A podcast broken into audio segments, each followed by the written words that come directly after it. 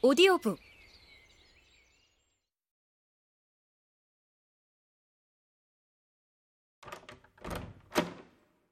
눈이 먼 남자는 안에 대고 소리쳤다. 여보, 집에 있어? 아무도 대답을 하지 않았다. 눈이 먼 남자가 말했다. 아까 말한 대로 아내는 아직 오지 않았군요. 그는 두 손을 앞으로 뻗고 안으로 조금 더듬어 들어가다가 다시 조심스럽게 밖으로 나왔다. 그는 동행한 남자가 있다고 추측되는 곳으로 고개를 돌렸다. 어떻게 감사드려야 할지 모르겠군요. 뭐 이 정도를 가지고 선한 사마리아인은 덧붙였다. 나한테 고마워할 필요 없소. 이윽고 그가 말을 이었다. 내가 안으로 함께 들어가 부인이 올 때까지 말동무나 해드릴까? 상대가 너무 열의를 보이자 눈이 먼 남자는 갑자기 의심스러운 마음이 들었다. 생판 모르는 사람을 집에 들일 수는 없는 노릇이었다. 상대는 바로 이 순간을 노리고 있었는지도 모르지 않는가. 무방비 상태의 가엾은 시각장애인을 넘어뜨려 묶고 재갈을 물린 다음 값진 물건을 집어갈 꿍꿍이인지도 모르지 않는가. 그러실 필요 없습니다. 아, 귀찮을 텐데 그러지 마십시오. 난 괜찮습니다. 눈이 먼 남자는 천천히 문을 닫으며 되풀이했다. 그러실 필요 없습니다. 그러실 필요 없습니다.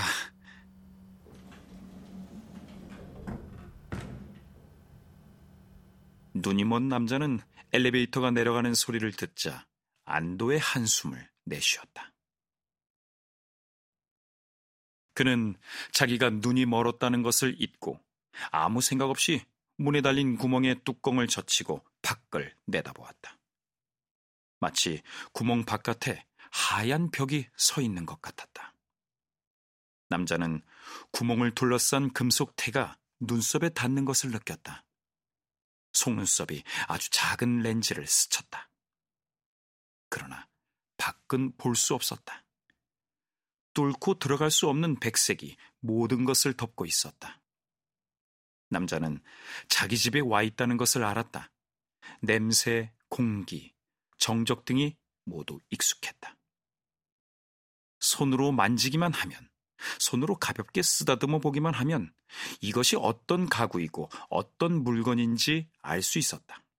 그러나 동시에 모든 물건이 해체되어 남과 북이 없고 위와 아래도 없는 어떤 이상한 영역으로 들어와 버린 것 같았다. 대부분의 사람들과 마찬가지로 그도 어렸을 때 시각장애인 놀이를 자주 했다. 그는 5분 정도 눈을 감고 있다가 다시 떠보고는 앞이 안 보이는 것이 괴로운 상태임에는 틀림없지만 그래도 충분한 기억, 그러니까 색깔만이 아니라 형태와 면에 대한 충분한 기억을 가지고 있을 때는 적어도 태어날 때부터 시각장애인이 아닌 경우에는 상대적으로 그나마 견딜만 할 것이라는 결론에 이른 적이 있었다. 그는 심지어 시각장애인들이 살아가는 어둠이라는 것은 단순히 빛의 부재일 따름이며 우리가 실명 상태라고 부르는 것은 존재와 사물의 외양을 덮고 있는 어떤 것일 뿐, 그 검은 베일 뒤에는 모든 것이 말짱하게 유지되고 있다는 생각까지 했다. 그러나 그가 지금 빠져든 백색의 상태는 너무 환하고 너무 전면적이었어. 색깔만이 아니라 사물과 존재 자체를 흡수해버렸다. 아니, 삼켜버렸다. 그래서 훨씬 더 안 보였다. 눈이 먼 남자는 응접실 쪽으로 움직였다. 머릿속으로 아무런 장애물이 없다고 확인을 하고도 더듬더듬 손으로 벽을 짚으며 앞으로 나아갔다.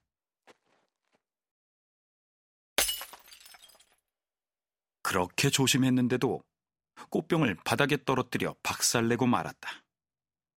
그 자리에 꽃병이 있었다는 기억은 없었다. 어쩌면 아내가 출근하면서 나중에 적당한 자리로 옮길 생각으로 우선 그곳에 갖다 둔 것인지도 몰랐다.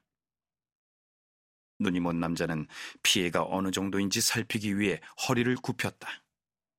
맨질맨질한 바닥 위로 물이 넓게 퍼져 있었다. 그는 유리 꽃병이 깨진 것은 생각도 않고 꽃들을 주워 모으려다가 길고 날카로운 유리 조각에 손가락을 찔리고 말았다. 고통을 느끼는 순간 무력감 때문에 애들처럼 눈물이 쏟아지려고 했다. 내 아파트 한가운데서 백색이 실명 상태에 빠져 어쩔 줄 모르다니.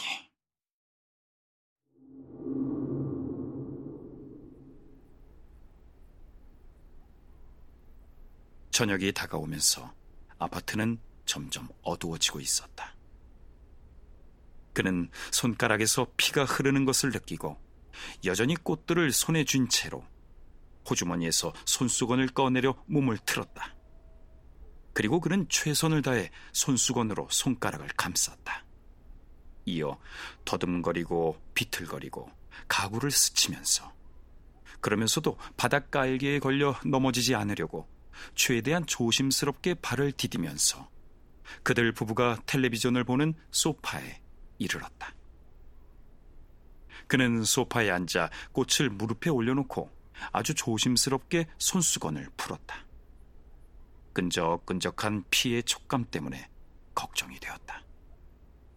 그것을 볼 수 없기 때문에 더 그런 것이 틀림없다는 생각이 들었다.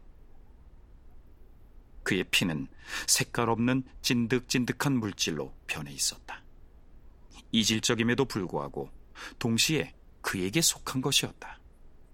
그것이 그 스스로 자초한 위험처럼 그를 노리고 있었다.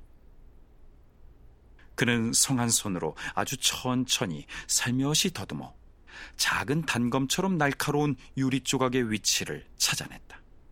그리고 엄지와 검지의 손톱을 이용하여 완전히 뽑아버렸다. 그는 다시 손수건으로 다친 손가락을 쌌다. 이번에는 지혈을 하기 위해 꽉 묶었다. 그는 탈진하여 소파에 등을 기댔다. 잠시 후 너무도 흔히 찾아오는 몸의 자포자기 때문에 피로가 밀려왔다. 논리적으로만 따지자면 모든 신경이 바짝 긴장해 있어야 하는 고뇌나 절망의 순간에 몸은 오히려 이런 식으로 포기를 해버리는 것이다. 이것은 진짜 피로라기보다는 나른함에 가까운 것이었으나 진짜 피로만큼이나 묵직하게 몸을 눌렀다.